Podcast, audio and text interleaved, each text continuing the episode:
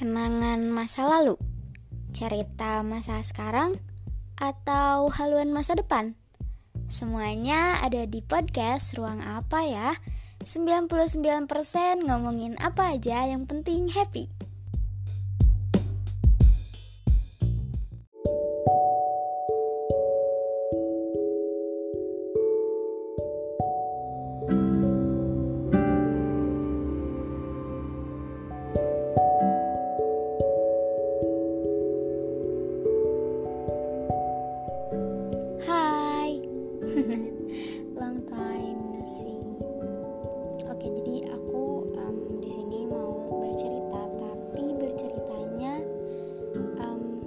Versi aku aja ya, kayak kata-katanya, pembawaan pembawaannya kayak gitu, bukan seperti aku lagi ngomong kayak gini gitu.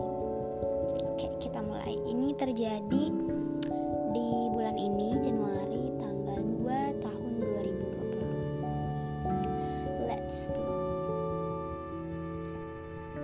Ada seseorang yang baru ku kenal.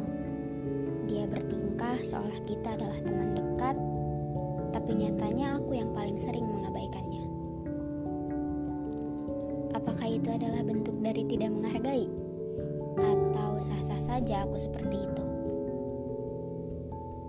Pagi ini aku dibuat kaget olehnya.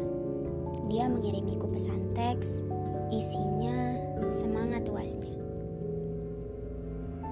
Aku menyadari lagi bahwa sosoknya ada, masih mengingatku.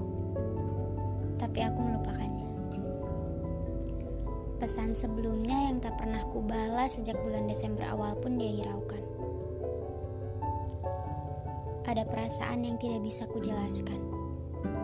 Antara rasa senang, terharu, tapi merasa tidak enak juga. Kenapa? Aku merasa senang dan terharu karena untuk pertama kalinya lagi ada seseorang dari kaum Adam yang seperti fakta bahwa dia mengingatku saja sudah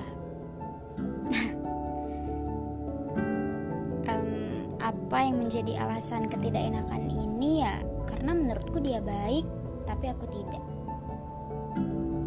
Terkadang aku berpikir apa dia menyukaiku? Ah, tidak. Jangan. Dari sini aku belajar satu hal. Ternyata seseorang bahkan hal atau sesuatu apa pun itu yang hadirnya samar bahkan kita anggap tidak ada dalam kehidupan kita bisa menjadi sesuatu yang hangat dan membuat kita sadar bahwa dalam dunia yang dingin ini ah ternyata ada yang peduli.